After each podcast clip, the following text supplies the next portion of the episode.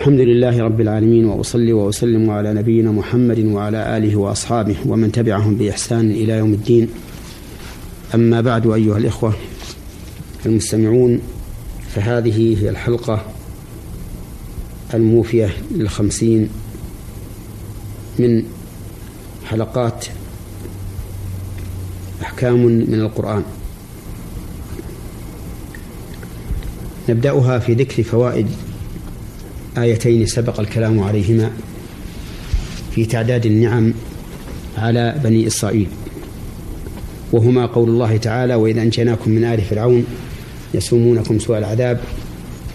وقوله وإذا, وإذا فرقنا بكم البحر فأنجيناكم وأغرقنا آل فرعون. فمن فوائد هاتين الآيتين أن الله سبحانه وتعالى نجى بني إسرائيل مرتين. المرة الأولى من آل فرعون حين كانوا يسومونهم سوء العذاب فيذبحون الأبناء ويستبقون النساء. والمرة الثانية حين فرق بهم البحر فأنجاهم من الغرق وأغرق آل فرعون وهم يشاهدون ذلك. ومن فوائد هاتين الآيتين بيان شدة بطش آل فرعون ببني إسرائيل حين كانوا يمارسون معهم هذه هذا الإذلال العظيم وذلك بذبح الأبناء واستبقاء النساء. فإن ذلك أكبر إذلال للشعوب أن تذبح رجالها ويبقى نساؤها. ومن فوائد هذه هاتين الآيتين أن الله سبحانه وتعالى يبتلي عباده أحيانا بالمصائب ليعلم من يكون صابرا ومن يكون ضاجرا. وأحيانا بالنعم ليعلم من يكون من يكون شاكرا ومن يكون بطرا. ولله سبحانه وتعالى في خلقه شؤون. والمؤمن لا يقضي الله له قضاء إلا كان خيرا له. إن كان أصابه سر شكر فكان خيرا له وإن كان أصابه ضر صبر فكان خيرا له وليس ذلك لأحد إلا للمؤمن. ومن فوائد هاتين الآيتين إثبات الحكمة لله عز وجل فيما يقدره على عباده. وهذا من مقتضى اسمه الحكيم. فإن الله سبحانه وتعالى حكيم فيما يقدره وفيما يشرعه. وبه نعرف أنه لا يمكن أن يشرع شيئا عبثا أو أن يقدر شيئا عبثا. قال الله تعالى وما خلقنا السماوات والأرض وما بينهما لاعبين ما خلقناهما إلا بالحق. ولكن أكثرهم لا يعلمون. ولكن أحيانا تخفى الحكمة علينا لقصور أفهامنا أو لتقصيرنا في طلب الحكمة. ولكن هذا لا يمنعنا من تمام الإيمان بأن الله سبحانه وتعالى ذو حكمة وأنه لا يفعل شيئا ولا يشرع شيئا إلا لحكمة عظيمة. ومن فوائد هاتين الآيتين أن بلاء الله أي ابتلاءه يتنوع. فمنه ابتلاء يسير ومنه ابتلاء عظيم. وذلك حسب ما تقتضيه الحكمة. فإن الله سبحانه وتعالى قد يبتلي من هو قليل الصبر. وقليل الشكر ببلاء يسير يناسب حاله ويبتلي من هو قوي على الصبر وعلى الشكر ببلاء أعظم ليكون ذلك مناسبا لحاله. ولهذا جاء في الحديث عن رسول الله صلى الله عليه وسلم أشد الناس بلاء الأنبياء ثم الأمثل فالأمثل.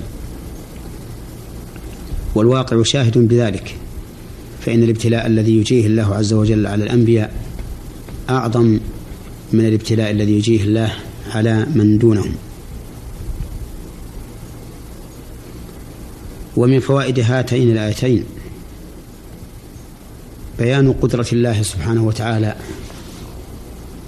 في كيفية إنجاء بني إسرائيل وإغراق آل, آل فرعون.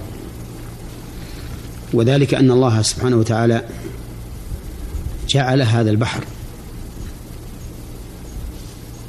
الذي هو من السائل فإنه ماء سائل جعله سبحانه وتعالى واقفا كالطود العظيم.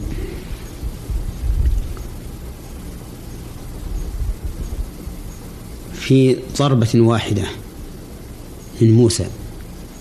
أوحى, أوحى الله إليه أن يضرب البحر بعصاه فضربه فانفلق فكان كل فرق كالطود العظيم أي كالجبل العظيم. وقد ذكر بعض الناس أن الله جعل في هذه الكتل المائية جعل فيها فرجا ينظر الناس بعضهم إلى بعض ليطمئن بعضهم على البعض الآخر. ومن فوائد هاتين الآيتين.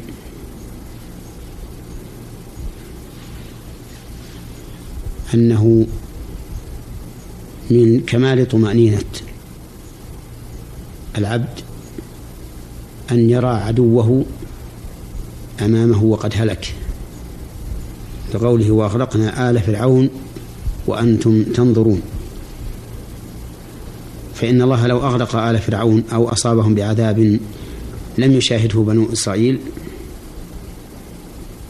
لم يكن أو لم تكن طمأنينة بني إسرائيل على هلاك فرعون وقومه كما لو كانت وهم ينظرون. ومن فوائد هاتين الآيتين الرد على الذين بهرتهم صنائع أعداء الله اليوم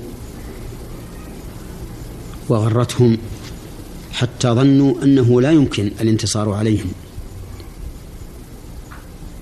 بل ربما يتهكم بعضهم إذا إذا قيل لهم إننا لو رجعنا إلى دين الله حق الرجوع لانتصرنا على أعدائنا مهما بلغت قوتهم. فإننا نقول لهم انظروا كيف كان هذا البحر طريقا يبسا في لحظة واحدة وفتح الله فيه اثني عشر طريقا بضربة واحدة بعصا موسى صلى الله عليه وسلم.